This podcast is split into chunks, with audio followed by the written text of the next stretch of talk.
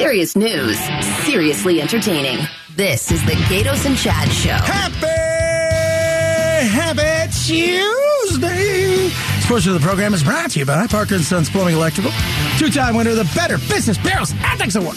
Hey, we're going to tell you how to donate as we continue the Giveathon all week for Phoenix Children's. It's been a great start. I hear we're making money. I hear the phones are ringing. So that is good. You got to get a couple million, man. I know. We got to start picking it up. You know what I'm saying? All right, so more uh, to come on Phoenix Children's and how you can donate in just a moment.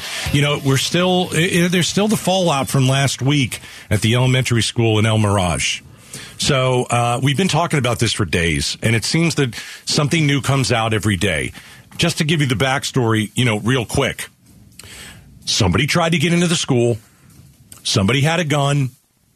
That person never did get into the school. Did we know if that person was They got him. was it okay? Was it was it a person that wasn't like a peace officer, undercover cop? Because that was the one thing that kind of felt missing. Is like, is this is this somebody who you know had the right to carry a gun or or not? Well, not in the school. You know, well, I mean, You know, cops can. Although I know some Yeah. places are like, we don't want you to carry around here. Like, No. I don't really. I mean, if you're just somebody off the street and you're carrying a gun and you're walking into a school, uh, that's not good because you're probably there for a bad reason. But they did get the guy. But the backstory is okay, they locked the school down, which is what you're supposed to do. And the children inside the school started to text their parents, which of course is going to happen. Parents start freaking out, which is going to happen. The thing that went bad here was parents showed up which, by the way, I think is going to happen after Uvalde. They show up, and I don't know how this scuffle broke out, but I think a few parents tried to get past the police, uh, which you can't do. No. Got to let them do their job. Uh, and a couple people ended up getting tased. And it was really, it has turned into quite a mess. Now, all the kids were safe. No one got hurt. But parents, um, especially those who were on scene, are furious. Listen to this man. Do you think he's got a? Do you think he's right here? This is a prime example of why the badge is no longer respected because they're more interested in dealing with themselves instead of protecting and serving.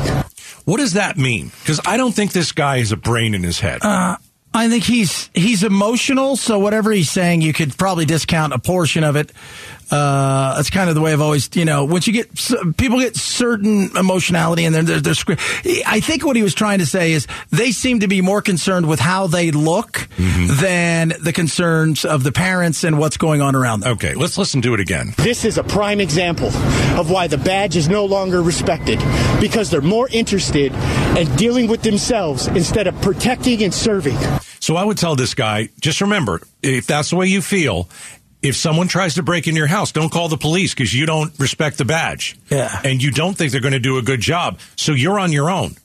Don't call the cops. Someone tries to break in your house.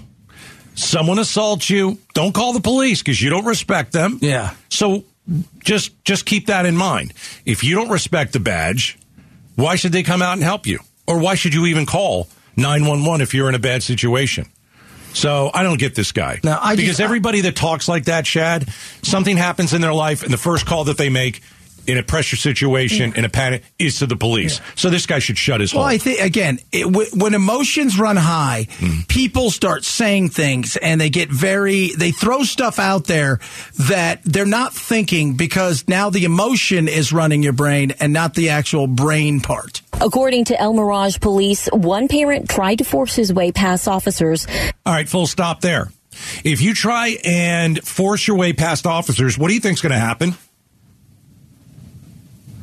You're you're going to either get taken down or you're Yeah. going to get tased. Yeah. So don't do that. It's like what we always say: if you get pulled over, don't run away. It's really very simple.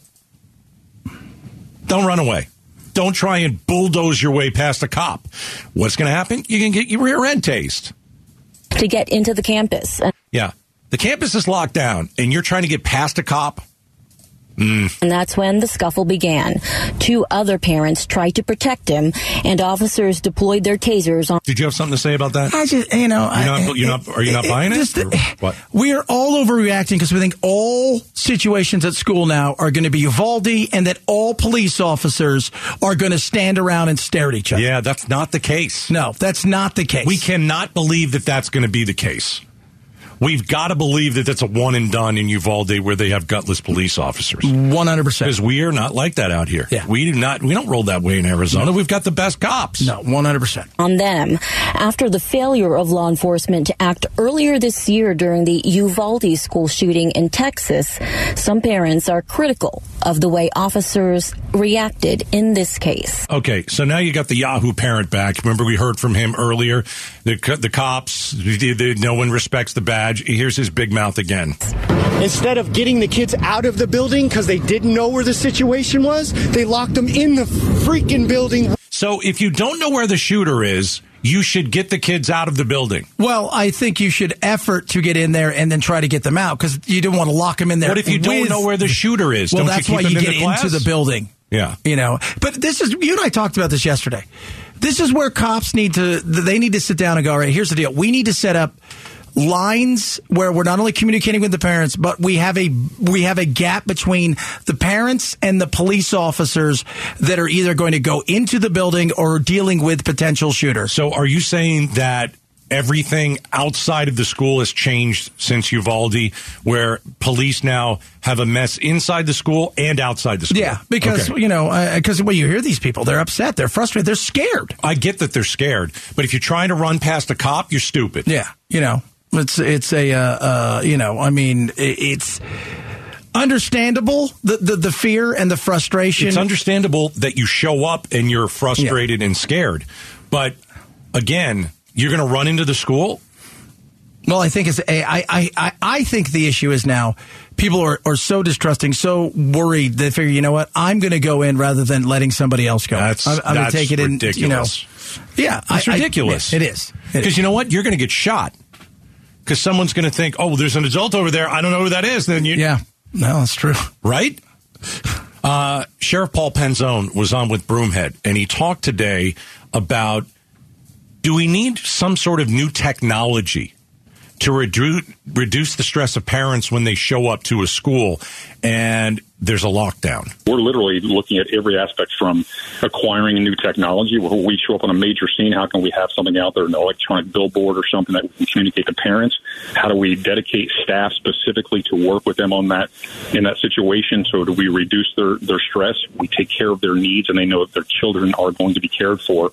Um, but it's no longer you know just we go and we take care of the threat. It is 360 degree you know, response, care for the community, care for the issue, address the threat, and make sure people trust in us. Because if they don't, they're going to take it into their own hands, and you're going to see what happened in El Mirage. And, and we don't want that to be, you know, a common occurrence for us. And it's not just in, in the school setting; it is in all settings that we're responsible for now.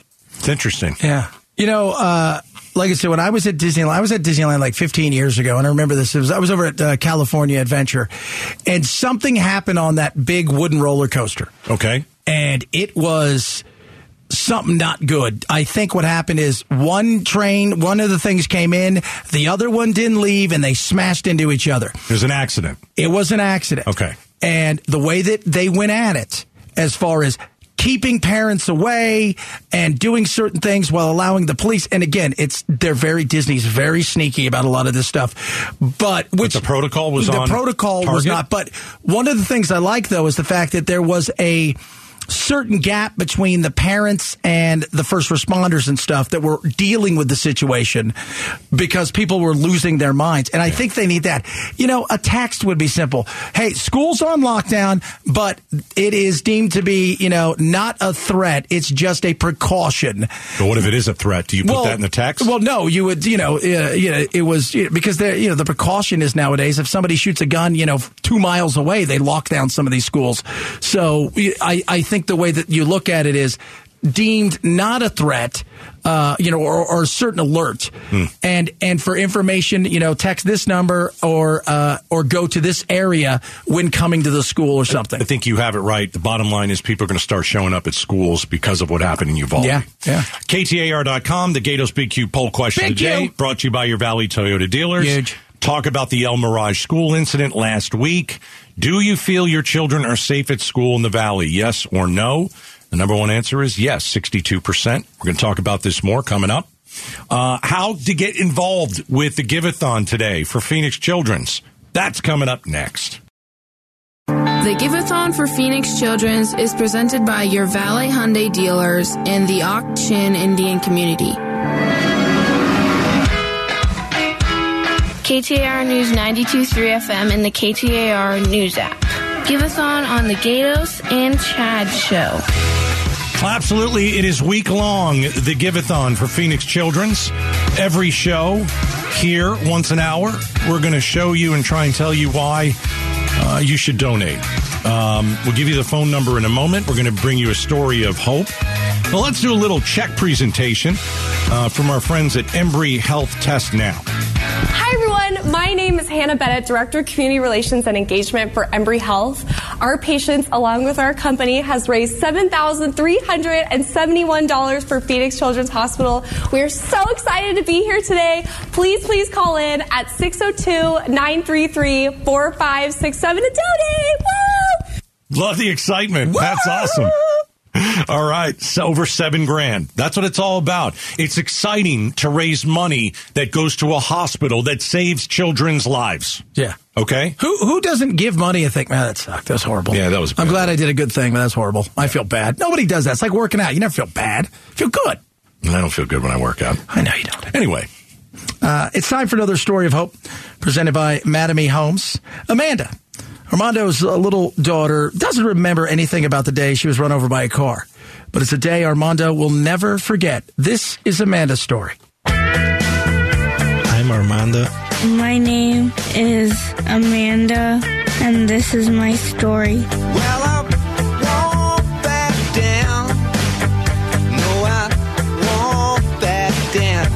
I was hit by a car. She had a fractured pelvis in four places, laceration on her liver, very serious brain injury. She had a tracheostomy. I don't even remember that day. I just saw black. Even though everybody was telling us she was not going to make it, she's here, breathing by her own, walking, talking. I had to get better. I had to try. Mandy, she's a warrior.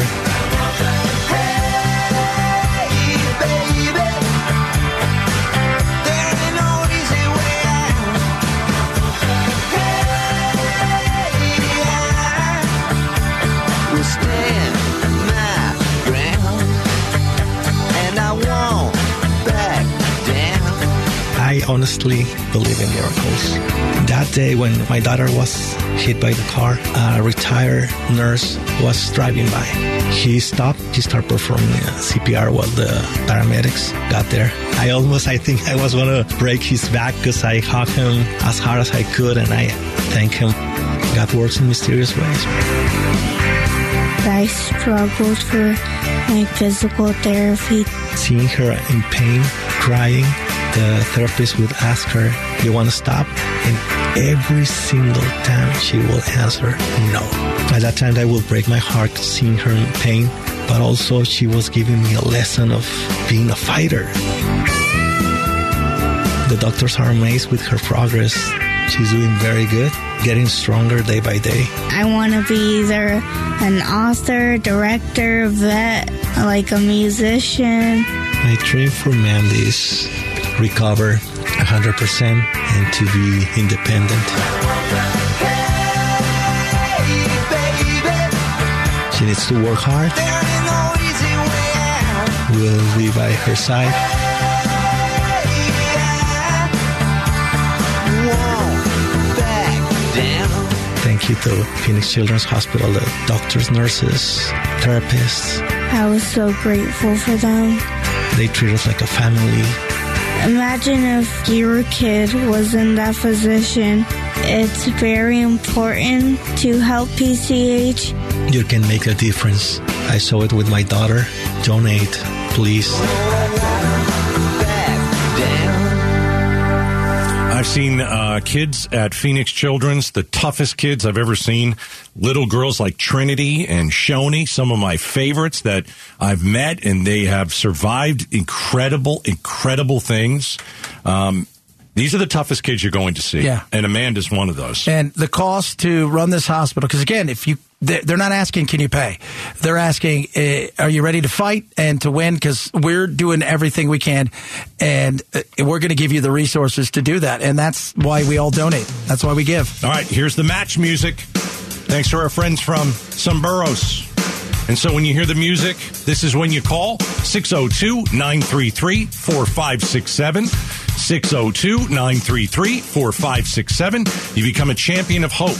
You call in, do $20 a month, a teddy bear delivered to a child in your name, and you will receive your choice of a kid's pass at Wildlife World Zoo or uh, a cobblestone car wash.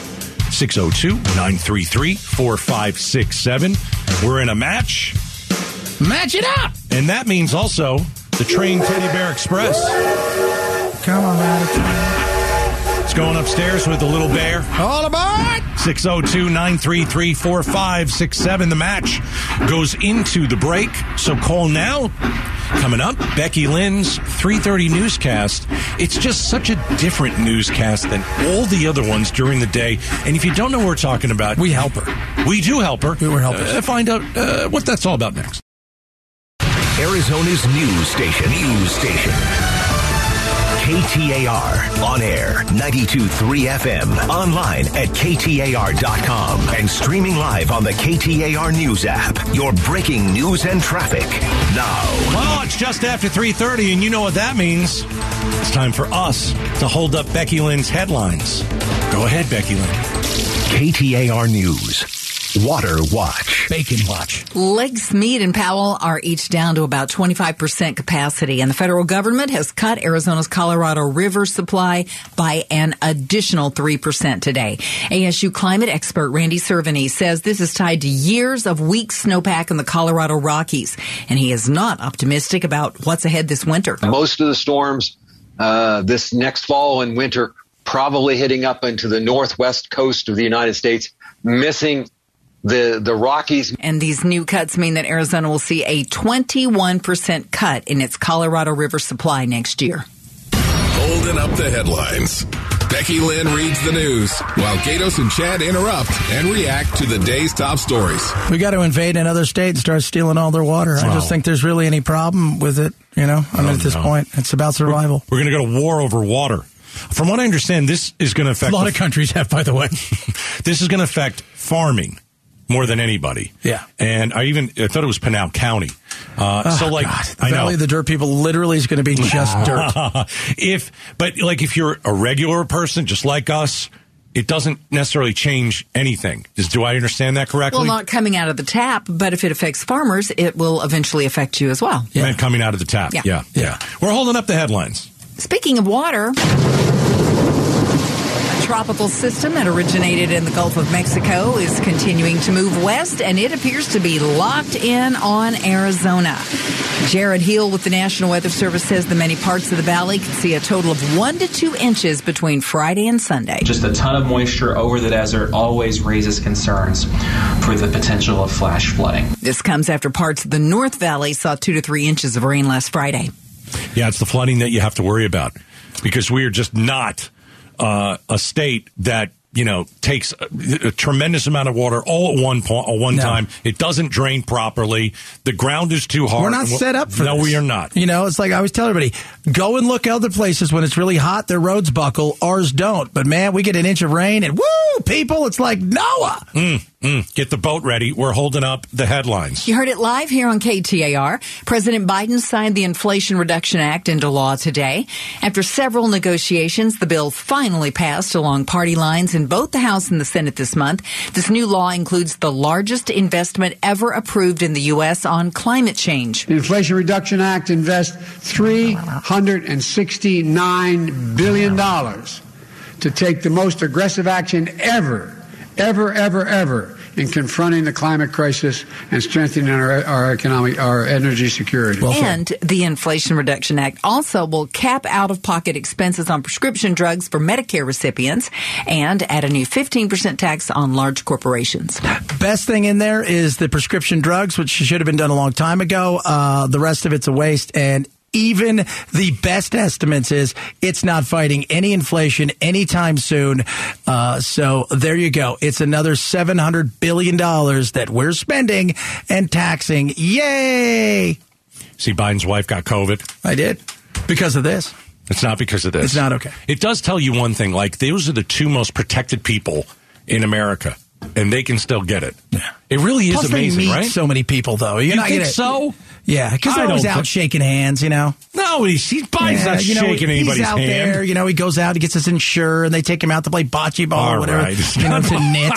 he's not knitting. Whatever they do. We're Go holding up the headlines. That was terrible, Becky Lynn, right? It was. Do you think Horrible. Biden? Do you think Biden knits? I do not believe he I knits. don't think he I know. I wouldn't give him anything really. He might spiky. crochet, but he does not knit. Crochet. There we go. My You, bad. you may have seen some pictures of a fallen shipping container at the southern border since the governor's push to fill border wall gaps in Arizona. The wall fell down. The governor's office confirms to KTAR only one section of shipping containers was knocked down, and it has already been welded back into place. The governor's office adds the container likely was knocked over by people, not by the weather, but they couldn't say for sure who did it. So uh, one of those containers weighs nine thousand pounds.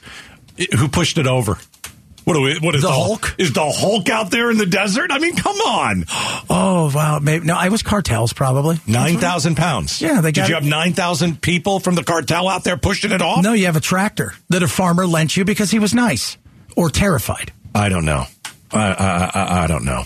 Why aren't you? well, I thought they were welding all those things together. Well, it takes you can't just do decide them not- all right because they welded it together, right? I think Steve said they put everything it's, together. It's back. Yeah. It's well, yeah. I'm sure they stacked them, then they're going to go back and you know, right. take care of each Because nobody's ever played Legos before. You Yeah. snap it in. You snap it in. Wise man.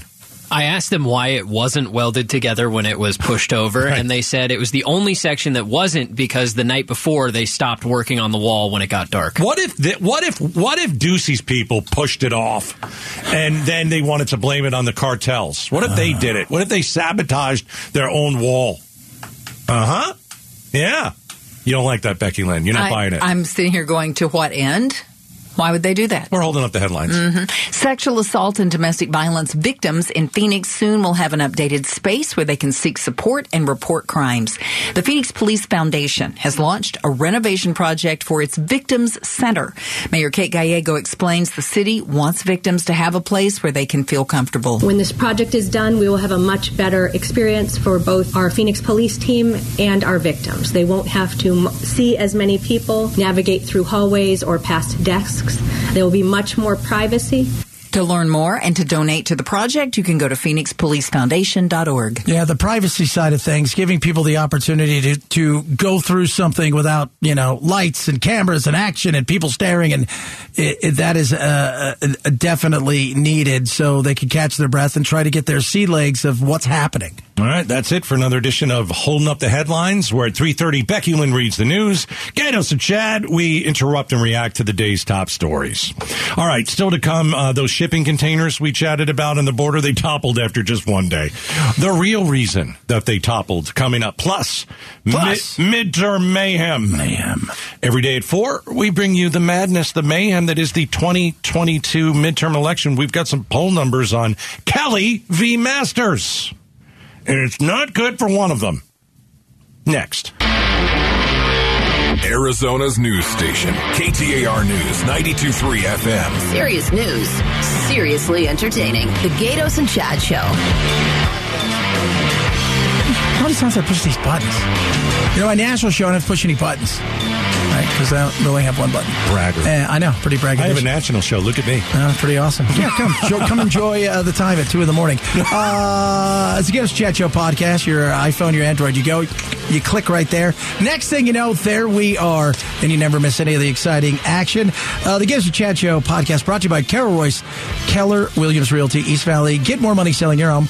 Go to carolsdebuyers.com, carolsdebuyers.com. All right. So, how do you solve Arizona's teacher shortage? Okay. Lowering the bar for teachers isn't working. It's a bad idea by Ducey anyway. Um, it's basically what he said is just be a babysitter. That's not what teaching is all about. It's not being a babysitter. It's about getting your kid to learn. Uh, we have over 2,000 teacher uh, uh, vacancies, uh, and no one's rushing to become a teacher. So here's the uh, here's the new idea: let veterans teach. Okay. Don't you think if veterans wanted to teach, they they'd go do it now? Why why put the I word mean, out? You know, may, maybe again, uh, maybe they're just getting out of there. Maybe they've served for a very, very, very long time, and they want to give back. And this Mm-hmm. Maybe they'd rather good. go and fight the Taliban than go into a classroom of 30 third graders. Uh, well, based on all those stuff we left the Taliban, I'm thinking probably That not. was a pretty big mess. yeah, one year ago. What a hot mess. It was a year ago. Yep. Yeah. Yeah, we left seven billion dollars in U.S. military equipment behind. Yeah, we left all our which stuff. the Taliban now has. Wow, insane. I know. But why would a veteran want a low paying job for high stress, uh, long work days and weekends? Well, Uh, why some are we people puni- enjoy stress. Why are we punishing? Why are we punishing the veterans? And some people want to give back, right? Like they enjoy that. They enjoy the service side of it, of doing something like that. But it doesn't mean that they can teach. No, it doesn't mean they can teach. Doesn't mean they can't teach. But the reality is, this is not fixing the problem long term. Right. You're trying to put a band aid on a on a, a bullet wound. Here's the reality of it. We all need to come together and go. What's the realistic wage that we need to pay teachers to to stay, and how do we go about achieving that without raising taxes on one subset group of people? Right. Or how do we do that here in a real way? And nobody wants to have that conversation. Uh, and it's going to be even tougher to have the conversation as we head into a pretend recession or whatever it is, and you know, slowing down potentially the economy and inflation. To go, hey, let's raise taxes. Hmm. So, I mean, in Florida, they're talking about recruiting veterans to address the dire teacher shortage. Um, what's good about that solution? That's not a lot. I, I- don't find anything really. Well, I mean, some of this, they, they have a three pronged attack. One of which is uh, you're going to school, you have an AA degree, you spend a couple years as a, a teacher is mentoring another person who's coming up. And another one is if you are a retired teacher or you're a teacher now and you're thinking about leaving, they'll pay for you to go get your master's degree, which is always a nice thing. Hmm. They're, they're trying stuff, but again, it goes back to you have to be able to say, okay, what is the job really worth and what are we paying them? What do they think they're worth? What can we do to bridge the gap? And in doing so, how do we do it where everybody is participating? And again, we're not passing it off to one group of people. All right, let's say that you recruit uh, veterans, okay, to try and help the teacher shortage. Uh, does this address the real problem of low pay? No. Does this address the real problem of there's a lack of professional respect for teachers in this country? No. No. If veterans wanted to teach, they could go and they, they could figure out a way to do it. It's like Ducey's stupid idea. Hey, if you have a, you know, uh, if, if you if you if you like history, you know, you know, you're a history buff. Uh, you're out there. Come and teach a history class. Well, that doesn't. You know a lot about history. It doesn't mean that you can command the attention of a single kid in a class. It, we're just lowering the bar, and you know we continue to lower that bar. What are we admitting? We're admitting that our kids' education really isn't that important. That's what we're doing. So why don't we all just come out and say that? The reason we got a teacher shortage, the reason we don't pay teachers, we really don't care about the kids' education. No, I think we care about the kids' education. I I think you know what prior to COVID, I think this would be moving in a different direction. I think uh, with the fights that went on with COVID, I think there's a there's an issue there. It's there's a lot to work into it, but nobody wants to come to the nobody wants to bring some solutions and say let's kick around ideas and let's come up with something real. You know, is it a you know is it a one cent sales tax that we can raise money? How do we guarantee the money gets there? Because that's one of the things. You know, every taxpayer should go. I want guarantees that monies are reaching the teacher, and not that you're going to hire t- one teacher and twelve administrators which is also, as we've known across the country and elsewhere, even here, that's happened before. When money was supposed to get to the teachers, it goes elsewhere. Hiring uh, veterans to address the teacher shortage. Uh, it's not going to work. It's not going to work. All right, coming up next, midterm mayhem. Every day at 4:05, we bring you the madness, the mayhem that is the 2022 midterm election. And today we're going to be discussing is Katie Hobbs running for governor with the same strategy Biden used to become president? Next.